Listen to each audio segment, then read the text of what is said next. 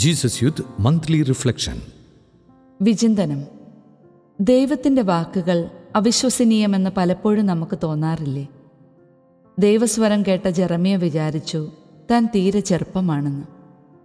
ഗിതയോനാകട്ടെ തീർത്തും ഭയചകിതനായിരുന്നു.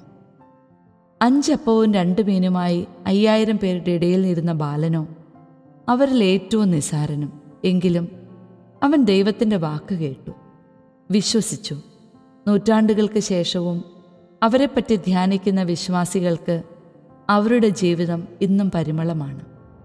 നീ ക്രിസ്തുവിന്റെ സൗരഭ്യമാണെന്ന് ദൈവം ഇന്നു നിന്റെ ഹൃദയത്തിലും മന്ത്രിക്കുന്നു. നാം വിചിന്തനം ചെയ്യുന്ന വചനങ്ങളിൽ വിശുദ്ധ പൗലോസ് റോമാ സാമ്രാജ്യത്തിൽ നിന്നുള്ള ഒരു പ്രതീകം ഉപയോഗിക്കുന്നത് കാണാം. യുദ്ധക്കളത്തിൽ നിന്നും വിജയശ്രീലാളിതനായി മടങ്ങുന്ന സൈന്യാധിപനോടുള്ള ബഹുമാനാർത്ഥം നടത്തുന്ന ജയഭേരി നിറഞ്ഞ സൈനിക പ്രദർശനം. ജയഘോഷയാത്ര നടന്നു പോകുന്ന വീഥിയിൽ റോമൻ ദേവന്മാരോടുള്ള ആദരവിൽ സുഗന്ധദ്രവ്യങ്ങൾ കത്തിച്ചിരുന്നു. കൊള്ള മുതലും അടിമകളും തടവുകാരും ഉൾപ്പെടെ യുദ്ധത്തിൽ പിടിച്ചെടുത്തവയുമായി സൈനികർ അഭിമാനത്തോടും ഗർവോടും കൂടെ അടിവച്ച് നീങ്ങുമ്പോൾ വിജയശ്രീലാളിതരായ സൈനികരും കാഴ്ചക്കാരും മാധുര്യമേറിയ പരിമളം നുകർന്നിരുന്നു. വിശുദ്ധ പൗലോസ് പതിനാലാം വാക്യത്തിൽ സുവിശേഷവൽക്കരണ ശുശ്രൂഷയെ ഈ ജയഭേരി മുഴക്കുന്ന സൈനിക പ്രദർശനത്തോട് താരതമ്യപ്പെടുത്തുന്നു.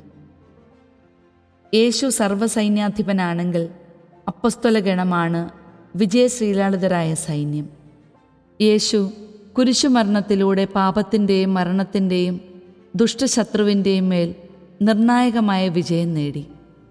ഒരുവനെ സ്വതന്ത്രനാക്കുന്ന ഈ വിജയം ലോകത്തിനു മുന്നിൽ ഘോഷിക്കാൻ അപ്പസ്തലന്മാർ തീക്ഷ്ണതയോടെ യാത്രയായി. തങ്ങളുടെ വാക്കുകളിലൂടെയും പ്രവൃത്തികളിലൂടെയും ക്രിസ്തുവിൽ ജീവിച്ച അപ്പസ്തലന്മാർ ചുറ്റുമുള്ളവരിലേക്ക് ദൈവത്തിന്റെ സത്യം പ്രചരിപ്പിച്ചുകൊണ്ട് നീങ്ങി.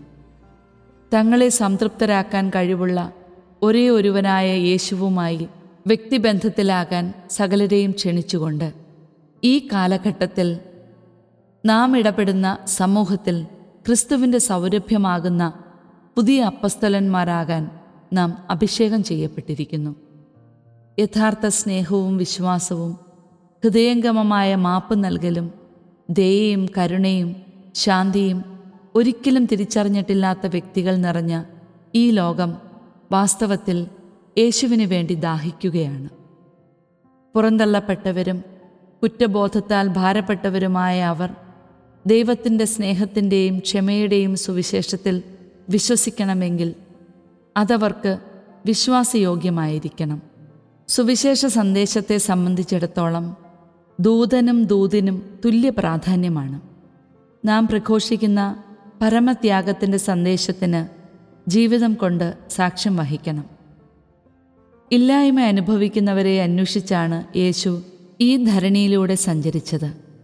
സക്കേവൂസ് സമറിയക്കാരി തുടങ്ങിയവരുമായുള്ള യേശുവിന്റെ വ്യക്തിഗത കണ്ടുമുട്ടലുകൾ സ്വന്തം വീഴ്ചകൾക്കും തെറ്റായ ജീവിത മാതൃകകൾക്കും മേലെ ഉയരുവാനും യഥാർത്ഥ മാനസാന്തരത്തിന്റെയും സുവിശേഷവൽക്കരണത്തിന്റെയും ഉത്തമ മാതൃകകളായി തീരുവാനും അവരെ ധൈര്യപ്പെടുത്തി.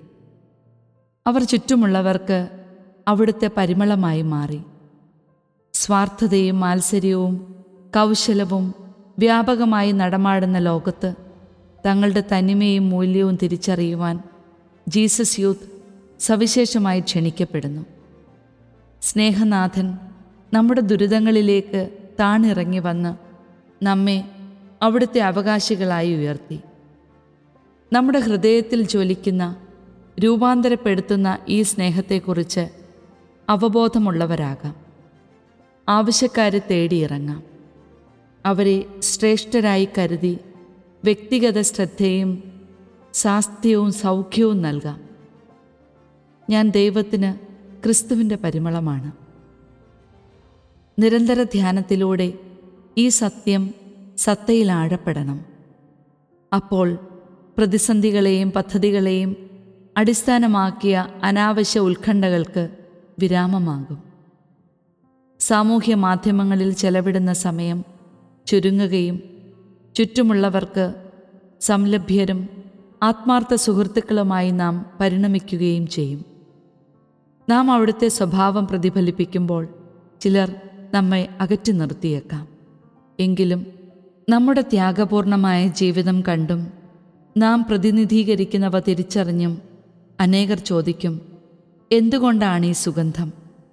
ഇത്തരം സൗരഭ്യത്തിന് കാരണമെന്താണ്? തങ്ങളുടെ ഹൃദയങ്ങളിലേക്ക് സ്വർഗം കൊണ്ടുവരാനുള്ള തിരഞ്ഞെടുപ്പ് നടത്താൻ നമ്മുടെ ക്രൈസ്തവ സാന്നിധ്യം അവരെ പ്രേരിപ്പിക്കും. ഉണരാം പ്രശോഭിക്കാം ക്രിസ്തുവിന്റെ പരിമളമാകാം. അതെ നമ്മളതാണ് എന്തെന്നാൽ ദൈവം നമ്മുടെ ഹൃദയത്തിൽ നിരന്തരം മന്ത്രിക്കുന്നതും അതുതന്നെ.